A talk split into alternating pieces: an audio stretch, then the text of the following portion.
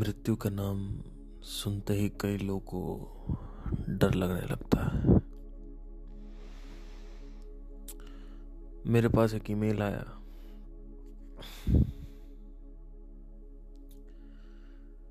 कहते हैं कि आप सारी बातें सही करते हैं, बस मौत के बारे में बात मत किया करिए, मृत्यु के बारे में चर्चा मत किए, हमें डर लगता है।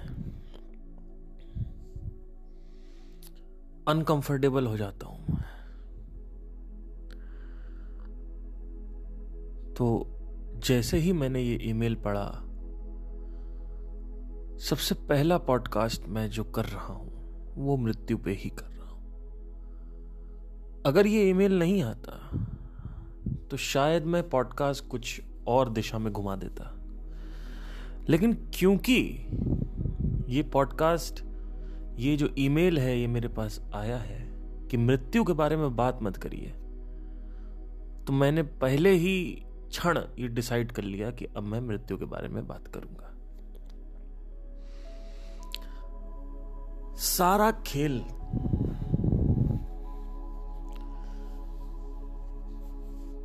सिर्फ डर का है आपके,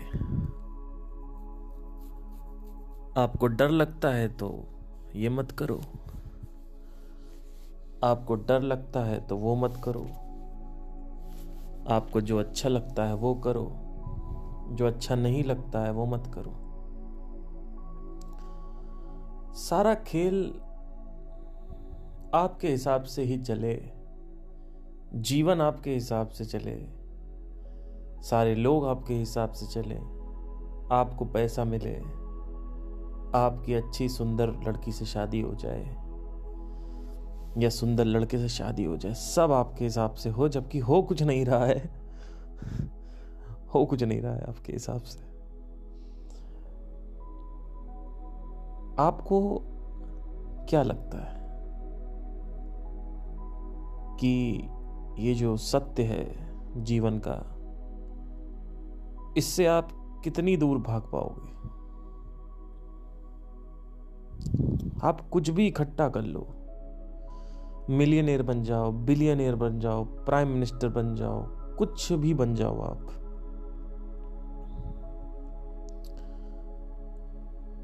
आखिरी में राख बनोगे और हवा में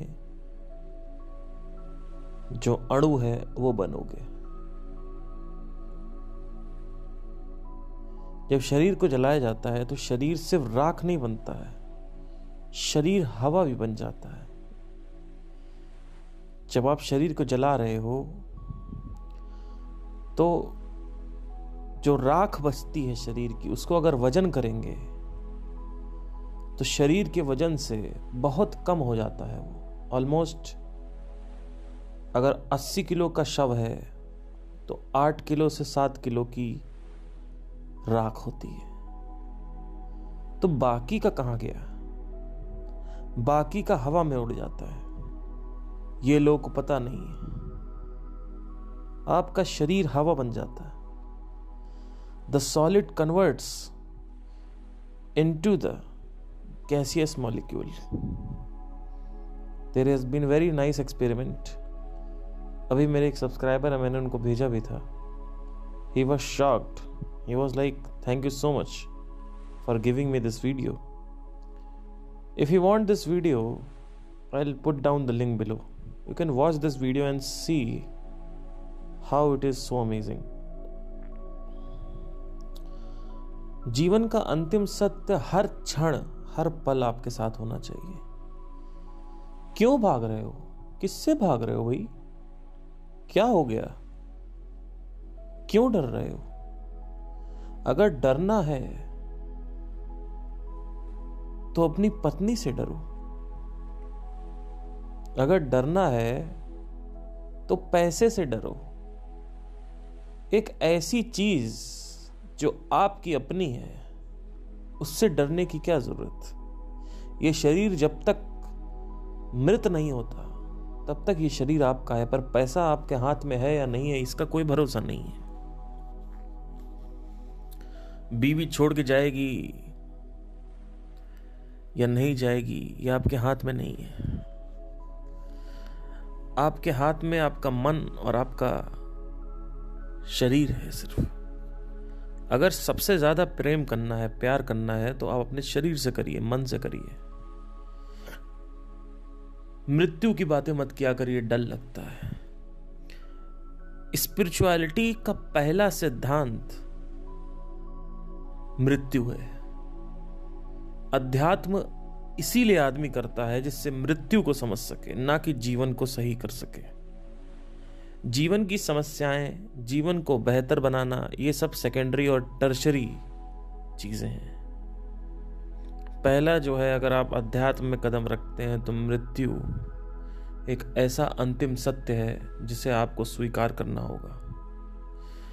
इसको स्वीकार करने के लिए मृत्यु को समझना जरूरी है, मृत्यु को जानना नहीं, मृत्यु को समझना। क्योंकि जानोगे कैसे, कैसे जानोगे? मैं एक्चुअली ये जो टोन है ना, ये मैं ओशो की यूज़ कर रहा हूँ। मैं कितनी ज़्यादा बार सुन चुका हूँ ओशो को कि मैं अपनी टोन से अब इधर आने लगा हूँ। कैसे करोगे, कैसे जानोगे?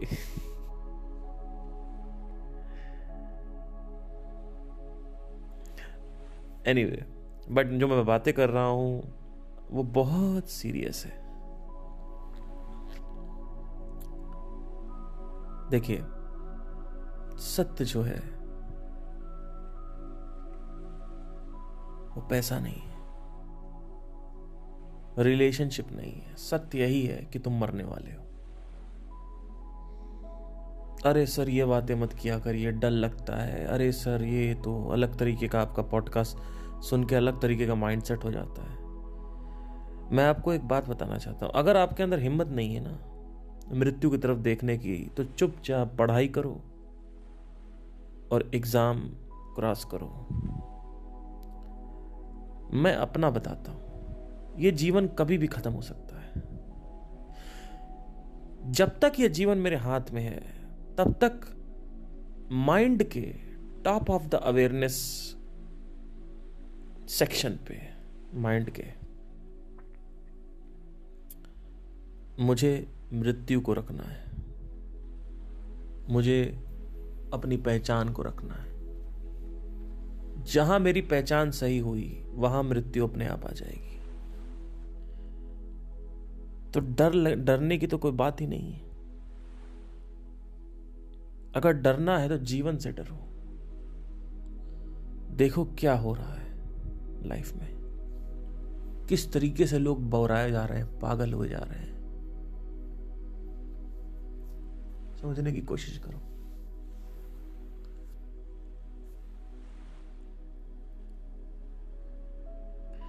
मेरे लिए परम सत्य वही है।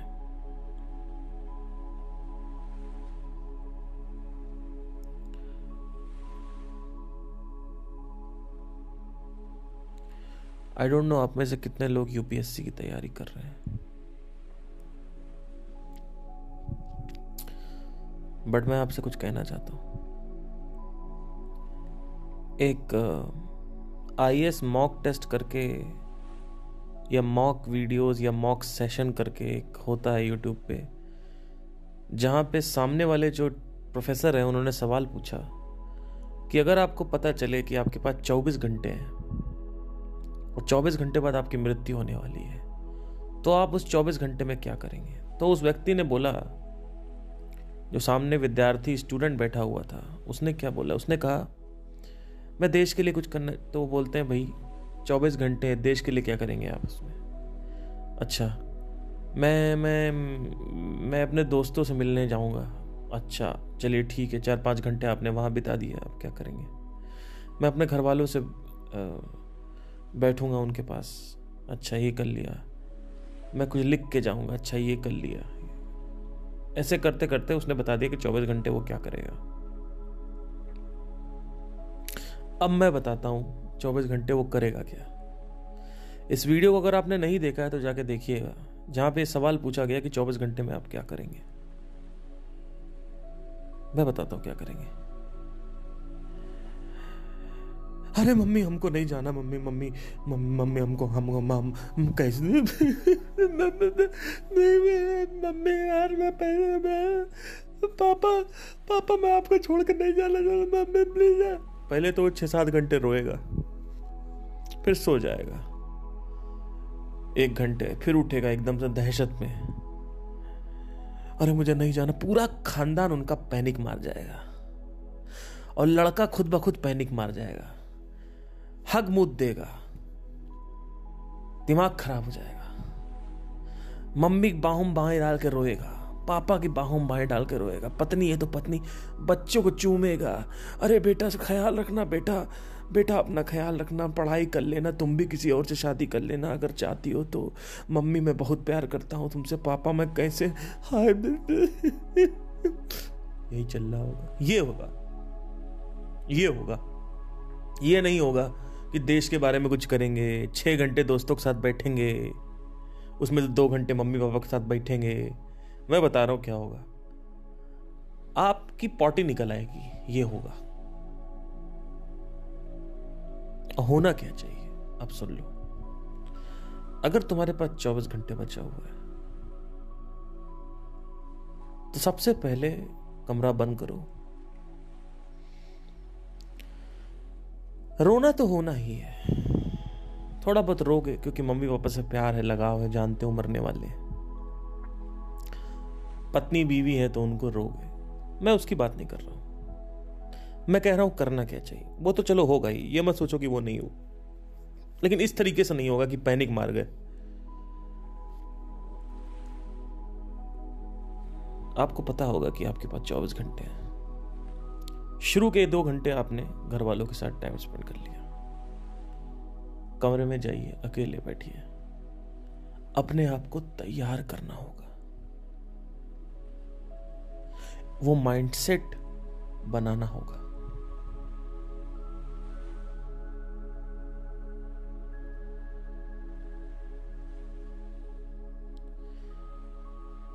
मेडिटेट करना होगा, मेडिटेट करते वक्त वो एक्सेप्टेंस लानी होगी।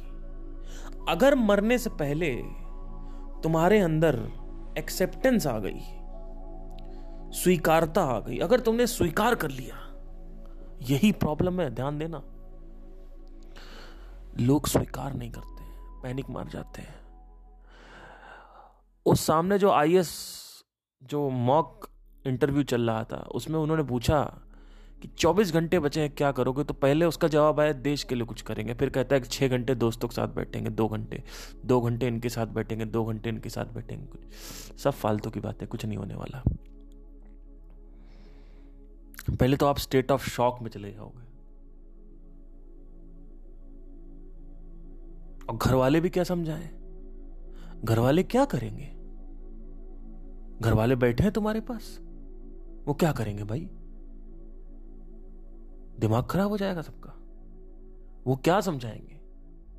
अरे आपकी मां आपको क्या बोलेगी आके, यही बोलेगी ना मैं प्यार करती हूं। अब तो ये भी नहीं बोल सकते कि बेटा सब कुछ सही हो जाएगा, चिंता मत करो, वक्त है, वक्त निकल जाता है, दुख तो निकल जाता है, ये भी नहीं बोल सकते। अब क्या बोलोगे, तो क्या होता है कि आप कमरे में जाते हैं, कमरे में जाके बैठिए और सबसे पहले स्वीकार कीजिए।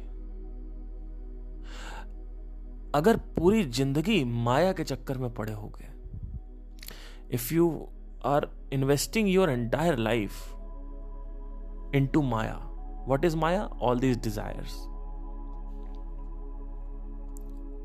Numerous desires, lots of desires, वासनाओं के चक्कर में अगर तुम्हारा पूरा जीवन बीता होगा तो वो लास्ट के 24 घंटे में तुम कुछ नहीं कर पाओगे। लेकिन अगर तुमने टॉप ऑफ द माइंड अपने ये अवेयरनेस बना के रखी होगी कि मैं कौन हूं, तो तुम्हें स्वीकार करने में 2 या 3 घंटे मैक्स लगेंगे बैठ के,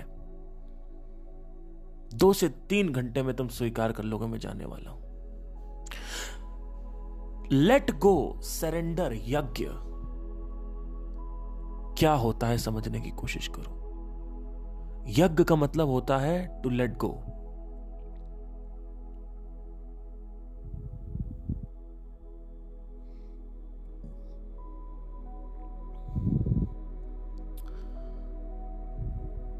स्वीकारता,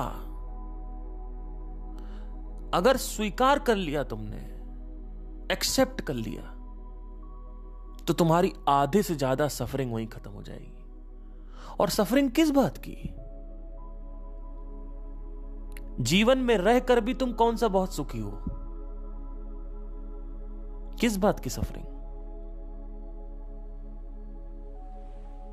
अगर तुम्हें यह एहसास हो गया है कि इन डिजायर्स में कुछ नहीं पड़ा है, तो अब मौत और जीवन क्या है? कुछ नहीं है। जीवन ही मौत है, मौत ही जीवन है, सब एक हो जाएगा। आदमी डरता क्यों है? क्यों डरता है आदमी? क्योंकि उसको लगता है अरे यार इतनी सारी चीजें करने के लिए पड़ी हुई हैं। तो आदमी रोता है मौत के टाइम, हमें नहीं जाना, हमें नहीं जाना, हमें नहीं जाना।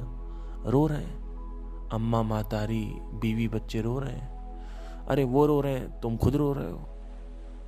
आखिरी सांस तक तुम्हें नहीं जाना था। ये तरीका है कोई जाने का?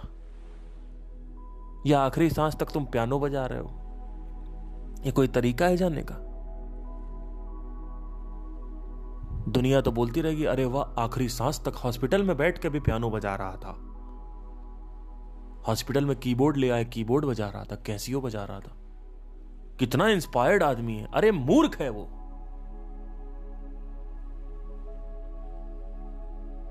उसको पता नहीं है कि वासना लेके जाने से क्या होता है।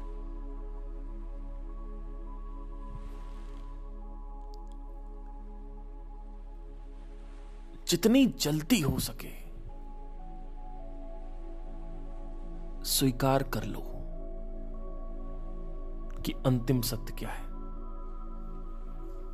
और उसके विपरीत जितने भी डिजायर्स हैं जो इस स्वीकार करने के लिए हिंडर कर रहे हैं, मना कर रहे हैं आपको,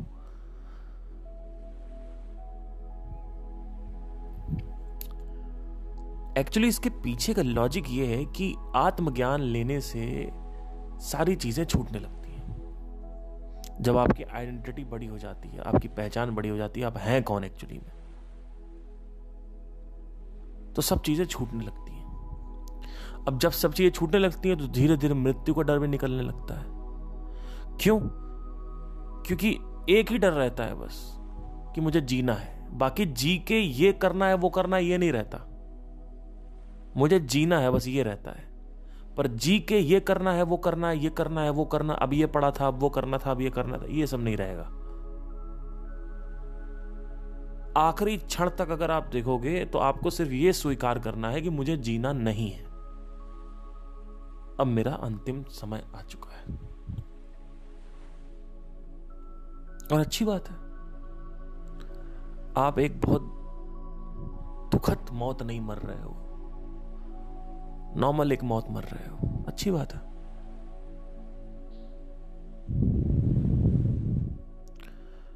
जब मेरे से अगर ये पूछते, जो ये मॉक इंटरव्यू हो रहा था, अगर मेरे से पूछते तो मैं पता क्या बोलता, मैं उनसे डायरेक्ट पहले क्वेश्चन पूछता, मैं बोलता ये बताइए मौत शांतिमय है या दुखद है, पहले ये बताओ। वो पहले क्यों, ये क्यों पूछ रहे हो? क्योंकि अगर शांतिमय है तो मैं उस हिसाब से स्वीकार करूंगा बैठ के अकेले, और दुखद है तो मैं उस हिसाब से स्वीकार करूंगा। क्योंकि दुखद मौत है तो वो ज्यादा दिक्कत करेगी, तो उसमें स्वीकारता जो है वो ज्यादा होगा, उसमें टाइम ज्यादा लगेगा, उसमें अलग तरीके से आपको माइंड को प्रोग्राम करना होगा। आपका माइंड प्रिपेयर्ड है मरने से पहले? क्या आपको पूरी जिंदगी इस प्रिपरेशन के साथ ही नहीं रहना चाहिए, या फिर इस प्रिपरेशन के साथ रहना चाहिए कि अब मैं अगले साल क्या बन जाऊंगा, आईएएस बन जाऊंगा, आईपीएस बन जाऊंगा, ये रहना चाहिए? या फिर ये रहना चाहिए कि मेरी मृत्यु कभी भी हो सकती है, तो मेरे अंदर ये प्रेपरेशन है? Am I prepared to die? Am I prepared to let it go? Am I prepared to surrender everything? Am I prepared to lose all these desires? Am I prepared to accept it that I have to let go of these relationships? Because past में भी आपने कितने relationship छोड़े, आपको क्या पता है? अभी तक ये estimate किया जाता है कि 100 billion peoples populate हो चुके हैं पृथ्वी पे। मतलब क्या, 100 करोड़ लोग? नहीं, 1000 करोड़ लोग इस समय पॉपुलेट हो चुके हैं।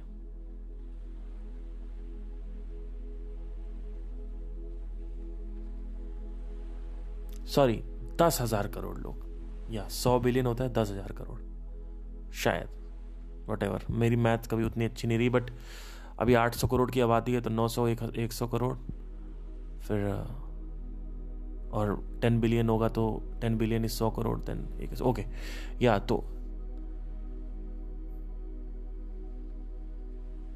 1000 करोड़ लोग, 1000 करोड़ लोग इस पृथ्वी पे आ चुके हैं अभी तक, including Mahabharata era, Ramayana era, सतयुग एरा, मुगल्स एरा, राजाओं का era, Prithviraj Chauhan era and all that. ये राजाओं का जो एरा था मुगल्स के पहले, जिसमें से अभी करंट पॉपुलेशन चल रही है 800 करोड़।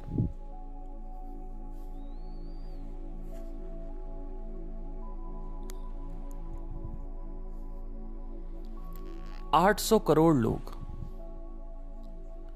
इस समय हैं और 10,000 करोड़ लोग अभी तक पृथ्वी पर पैदा हो चुके हैं। ठीक है, ये जो 10,000 करोड़ लोग अभी तक पैदा हो चुके हैं,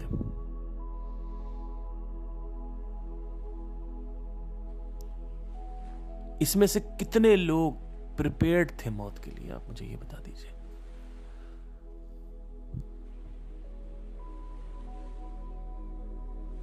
अभी मैं एक पॉडकास्ट देख रहा था, बहुत बड़े साइंटिस्ट, उनका नाम नील करके एक साइंटिस्ट है, उनका देखता हूं मैं। He was telling that we have estimated around 10,000 crore लोग आ चुके हैं पृथ्वी पे। पिछले जब से होमो सेपियन आए तब से, बंदरों वाला उसके पीछे होमो इरेक्टस है, वो सब काउंट करना छोड़ दो। जब से सेपियन कन्वर्जन हुआ है, मतलब ऑलमोस्ट पिछले 2.5 से 3 मिलियन साल पहले, तब से इतने लोग पैदा हो चुके हैं। तो अगर 24 घंटे आपको दिए जाएं और आपको पता है कि अब ये करना है, तो आप कैसे करोगे? आप सबसे पहले ऑब्वियसली लेट गो करोगे, जो आपके रिलेशंस हैं ये वो, ऑब्वियसली उनको आप बोलोगे, रोगे, धोगे, जो भी है। इसको करने के बाद क्या आखिरी तक ये करना सही होगा कि मैं आखिरी क्षण तक अपनी बीवी के पास रहूं, बच्चों के पास रहूं और रोता ही रहूं? कि हम शुरू के 4-5 घंटे में ही आप इसको निपटा दो, मम्मी पापा ये सबसे मिल लो, निपटा दो, खत्म करो। उसके बाद अकेले हो जाओ, अकेले होके अपने आप को स्वीकार करो, और स्वीकार तब ही हो पाएगा जब पहचान बनी हो, जब पहचान सही हो। स्वीकार तभी हो पाएगा जब वासनाएं ना हो ज्यादा।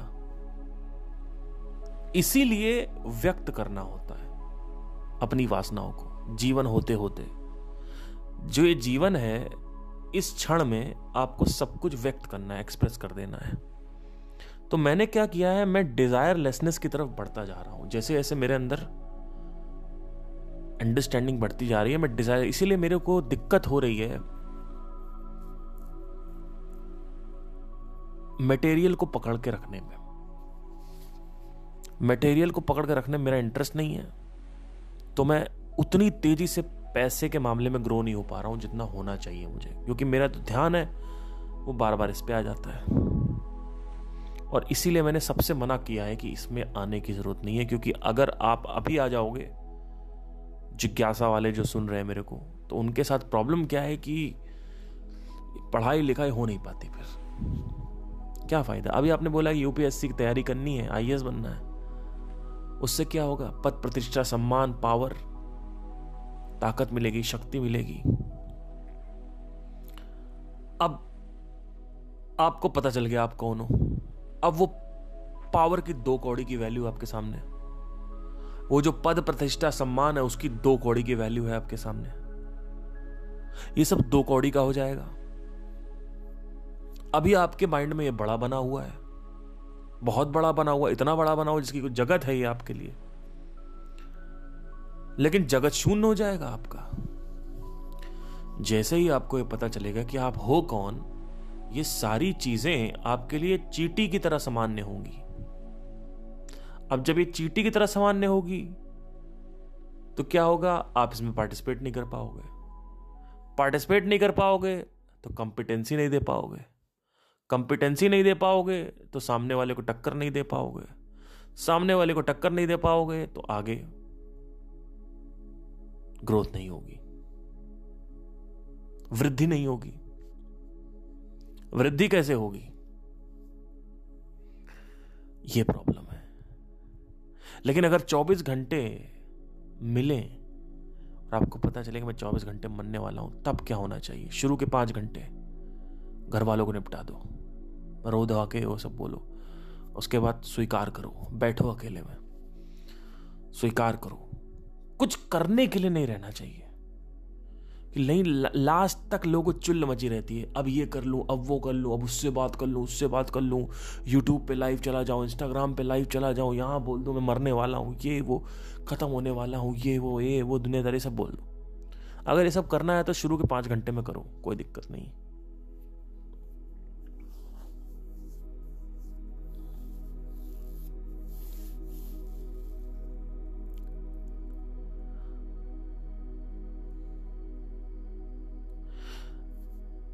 चौबीस घंटे मैं बता तो रहा हूं, लेकिन यही 24 घंटे 100 साल की तरह सामान्य है।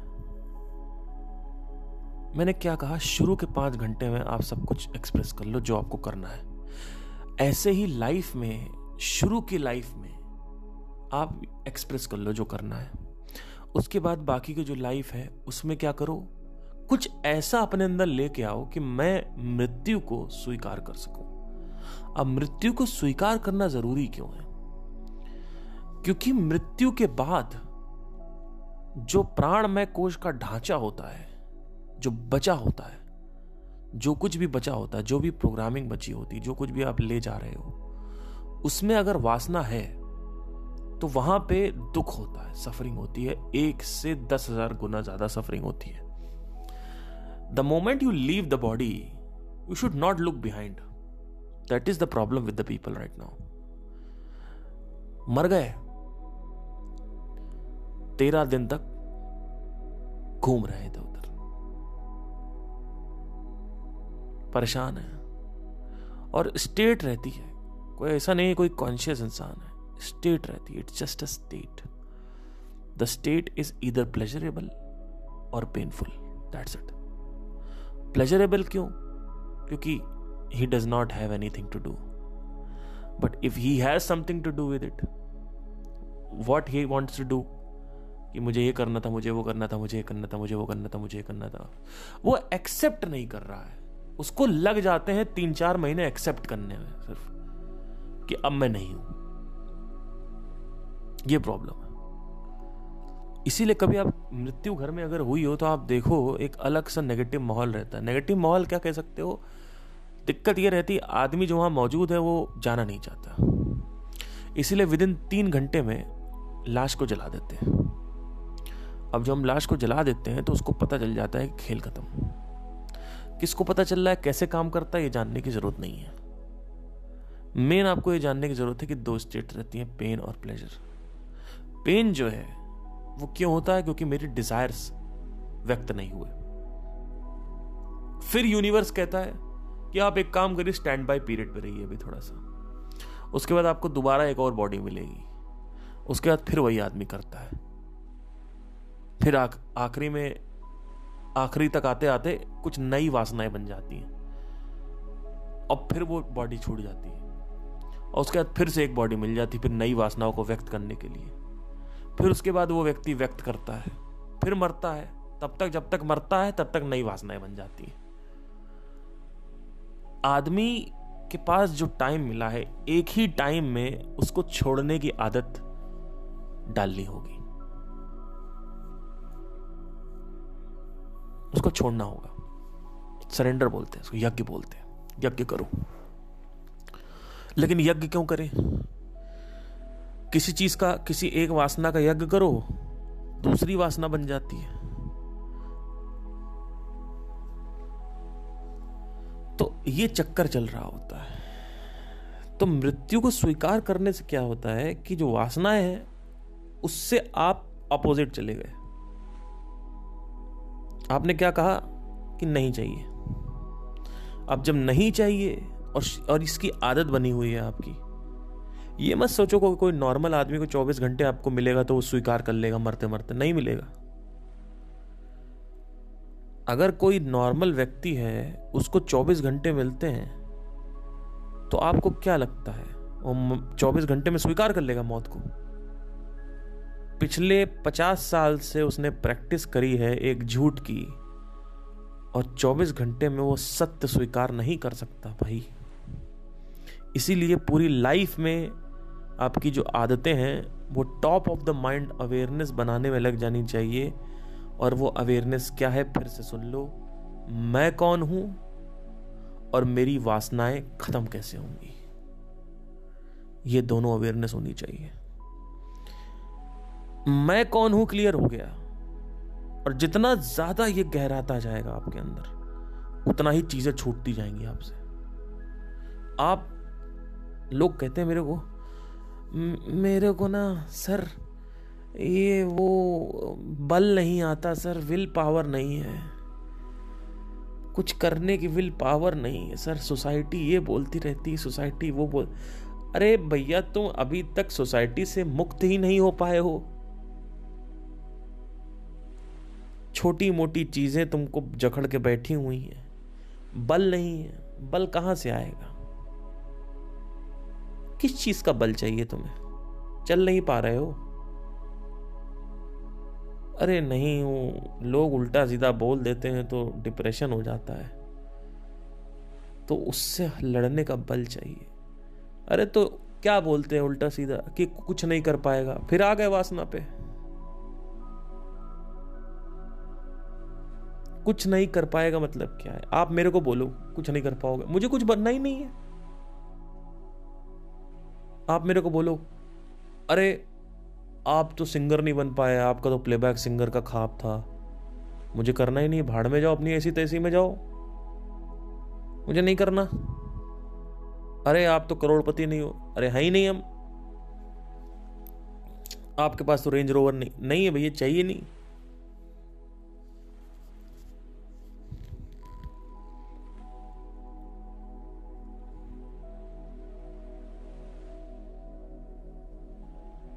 आपका कोई दोस्त नहीं है, नहीं चाहिए। कमी निकालने वालों की कमी नहीं है। तो आप मेरे को बोलिए आके, मुझे फर्क ही नहीं पड़ता। लोग मेरे को बोलते हैं आपको पता नहीं है स्पिरिचुअलिटी के बारे में, आप गलत वीडियोस बनाते हैं। कुछ लोग आते हैं अजीबोगरीब, वो आके बोलते हैं अरे मेरे को रत्ती भर भी फर्क नहीं पड़ता कि तुम मेरी बातें फॉलो करते हो या नहीं करते हो, मुझे फर्क ही नहीं पड़ता, मुझे एक्सपेक्टेशन ही नहीं है आपसे कोई। आपको क्या लगता है? एक सब्सक्राइबर ने मेरे से सवाल पूछा कि अच्छा आप इतना पॉडकास्ट वगैरह करते हैं और अच्छा लगता होगा आपको मैंने कहा हाँ लगता है, लेकिन आप मुझे पहले ये बताइए कि अच्छा किस बिहाफ पे आप कह रहे हैं? अरे इतने सारे लोग की हेल्प होती तो अच्छा। मैंने कहा नहीं, इस चीज़ से मेरे को अच्छा नहीं लगता। मेरे को अच्छा इसलिए लगता है क्योंकि मैं बात कर पा रहा हूँ, मैं अपनी बातें व्यक्त कर पा रहा हूँ, एक्सप्रेस कर पा रहा हूँ, मुझे इसलिए अच्छा लगता है। मुझे इसलिए अच्छा नहीं लगता कि आपकी हेल्प हो रही कि नहीं हो रही, क्योंकि मुझे पता है कि अगर मैंने ये एक्सपेक्टेशन कर ली कि आपको चेंज करना है मुझे, तो कोई नहीं कर सकता वो। तो कोई एक्सपेक्टेशन ही नहीं है, आपको स्पिरिचुअल ज्ञान नहीं है, नहीं फर्क ही नहीं पड़ता। अब एकदम से ऐसे आप आके मेरे को माँ बहन की गाली दे दोगे तो ऑब्वियसली वहाँ पे फर्क पड़ेगा, क्योंकि सेल्फ रिस्पेक्ट नाम की चीज़ होती है। वो नहीं कह रहा हूँ मैं कह रहा हूँ कि जब मेरी वासना ही नहीं है कुछ करने की तो मैं क्यों फर्क परवाऊँ किसी चीज़ को। तो आपका सवाल है कि लोग मेरे को ये बोल देते हैं कि आपकी बैंक की तैयारी चल रही है, 5 साल से बैंक की तैयारी कर रहा, निकाल नहीं पाया, तो मेरे को दर्द हो। क्या बताऊं अब इसमें मैं, बताइए। इसको मुक्ति बोलते हैं। मुक्ति निर्वाण नहीं है, वो एक अलग तरीके की मुक्ति है। शरीर में रहते हुए वासना की मुक्ति कैसे हो, इसे मुक्ति बोलते हैं। मेरे को कोई फर्क ही नहीं पड़ता, सच बता रहा हूँ। मतलब मैं आपको लिटरली बताता हूँ, एक टाइम था मेरे को बहुत फर्क पड़ता था। मेरा कोई एम्बिशन नहीं है, मैं एम्बिशन लेस व्यक्ति हूं। मेरी जिंदगी में कोई गोल नहीं है, मेरी जिंदगी में कोई पर्पस नहीं है, मैं शून्य हूं। मैं वो कर रहा हूं जो नीडेड है बस। मेरे अंदर किसी भी तरीके की कोई भी अनिवार्यता नहीं है। मुझे शून्य में रहना पसंद है और ऐसे ही मन को होना चाहिए आपको। लोग कहते हैं मेरे अंदर बहुत एम्बिशन है, मैं ये करना चाहता हूं, वो करना चाहता हूं, वो करना, करते रहो। आपकी चॉइस है। फिर एकदम से तमाचा पड़ जाएगा मौत का, कहोगे लो ये क्या हो गया। अच्छा, एक चीज आपने नोट नहीं करी है, जब कोई सेलिब्रिटी मरता है तो 4-5 दिन देश सदमे में रहता है, उसके बाद 6ठे दिन से फिर आदमी बाहर आ जाता है। ऐसा इसलिए होता है क्योंकि मृत्यु तमाचा मार के गई है। लोग ये सोच रहे होते हैं अरे हम तो जीवन जी रहे हैं, जीवन है बढ़िया चल रहा है, ये वो और ये फूल और आसमान और ये वो। फिर एकदम से इधर से अंधकार आ जाता है और आदमी रहता प्रकाश में, तो आदमी को झटका लगता है, कहता भाई अंधकार भी होता है। और लोग प्रकाश में रहना पसंद करते हैं, लोगों को प्रकाश पसंद है। अंधेरा किसी को पसंद है क्या? सांप बिच्छू मकड़ी किसी को पसंद है? सबको कुत्ता पसंद है। Everybody likes dogs and cats, nobody likes राक्षस योनि के जीव। तो आप सोच लीजिए। और एकदम से मृत्यु आती तमाचा मार देती, आसपास कोई पड़ोसी मर गया, घर में कोई मर गया, या सेलिब्रिटी कोई आपका मर गया, तो आप देखोगे एकदम झटका लग जाएगा, अरे ये क्या हो गया यार, अरे बाप रे बाप। ऐसा भी होता है, लोग मरते भी हैं, बताइए। तो ये तमाचा जानबूझ के पड़ता है, जिससे आपको रियलाइज हो कि जो तुम इकट्ठा करने में लगे हुए हो ना, 1 सेकंड लगेगा सब खत्म होने में। 1 second will take 1 second, just 1 second। पूरे लाइफ का टाइम आपका, आपकी मेहनत एक तरफ, आपका टाइम एक तरफ, पूरा एक चीज को आपने 20 साल लगा के बनाया और 1 सेकंड में वो छिन जाएगा। सोचिए कितना आयरॉनिकल है ये, 20-22 साल लगे बनाने में, 1 सेकंड में छिन गया, बताइए। अब इसको अगर आदमी स्वीकार ले तो जीवन कितना अच्छा हो जाएगा जिसकी कोई हद नहीं है। लेकिन आदमी स्वीकारता नहीं, फिर वो कहता भैया ये बातें मत किया करो, डर लगता भैया, ऐसे मत बोला करिए, ये थोड़ा सा पॉजिटिव बातें करिए। अरे भैया ये पॉजिटिव ही है, आपको नेगेटिव क्यों लग रहा है? ये पॉजिटिव ही है। छोटी छोटी चीजों में दिमाग लगा रहे हो, थोड़ा बड़ी विजन रखो लाइफ में, बड़ी चीजें देखो, औकात रखो देखने की बड़ी चीजें, हिम्मत जुटाओ। आपको बताता हूं, जर्मनी का जब युद्ध चल रहा था यूएस के साथ, अमेरिका के साथ, आपको विश्वास नहीं होगा, आर्मी के सारे सोल्जर मर गए। अब जब मरने लगे तो जर्मनी वालों ने कहा कि अब तो भाई क्या करें, तो अब तो लड़ना पड़ेगा। किसको लड़ना पड़ेगा? जनता को। आप कभी सर्च करके देखिएगा, आपके पैर तले जमीन खिसक जाएगी। तो जितने भी मर्द थे आर्मी वाले मरते गए। तो अब देश में ये कंपलसरी हो गया कि जितने भी पति लोग हैं और भाई लोग हैं, जवान लोग हैं, 18 साल के ऊपर जो हैं, 17-18 साल के हैं जो वो पहले आ जाएं। तो 18 साल के जितने भी ऊपर लोग थे, युवा थे, वो सब चले गए लड़ने। अब जब ये लड़ने गए, अब भाई मचा घमासान, रोना, और ये भैया पत्नियां छोड़ दिया, बच्चे बच्चे छोड़ के कैसे जा रहे हो। हे भगवान, वो मैंने देखा, जो मूवी मैंने देखी, मेरी हालत खराब हो गई कि आर्मी के सारे जवान मर जाते हैं जब देश में, तो कैसे लड़ेगा आदमी पे। सारे ये युवा जाते हैं, ये भाई आपके, आपके पति, आपके पिता, ये सब जाते हैं लड़ने। उसके बाद जब ये मर जाते हैं सब, तो देश कब्जिया लिया जाता है।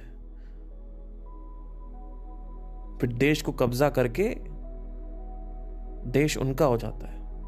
औरतों और बच्चों को रख लिया जाता है, उसमें से जो सुंदर औरतें होती हैं उनको रखैल बना लिया जाता है।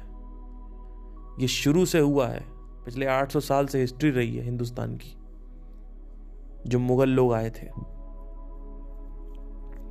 और जर्मनी और यूएस का जब मैंने वॉर देखा और मैंने पढ़ा, तो मैंने कहा भाई ये भगवान, ये कैसे होता था।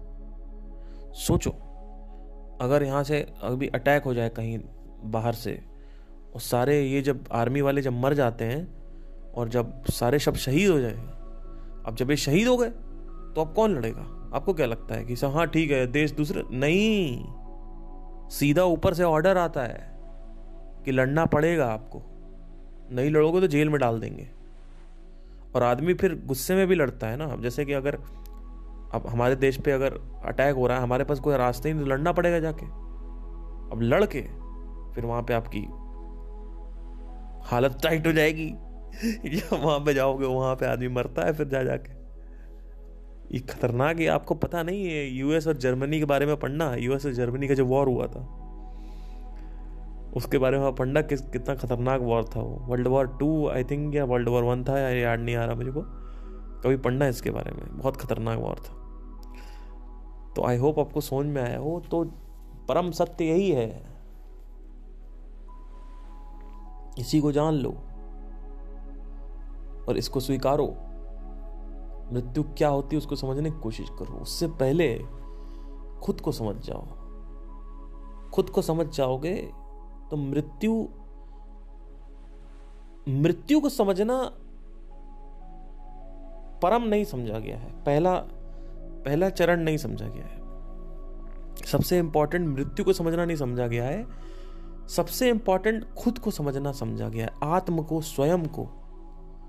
स्वयं को समझने की जो प्रक्रिया है, कोशिश है, वो ज्यादा महत्व दिया गया है। क्योंकि अगर जिसने स्वयं को समझ लिया तो भले मृत्यु को समझे ना समझे, उससे कोई फर्क नहीं पड़ता है, वो आदमी मुक्त हो जाता है। केवल अगर आप सिर्फ मृत्यु को समझोगे और स्वयं को नहीं समझोगे तो आपको रियल लाइफ का मीनिंग नहीं पता चलेगी। आपको सिर्फ मृत्यु पार्ट पता चलेगा, लेकिन आपको ये नहीं पता चलेगा कि मैं कौन हूं। तो मैं कौन हूं समझने से बाकी चीजें क्लियर हो जाती है। बड़े बड़े जो दुख है उससे आप बाहर आ सकते हो, बहुत सारी चीजें हैं इसमें। But anyway, Thank you, have a nice day, take care and मिलते हैं next time.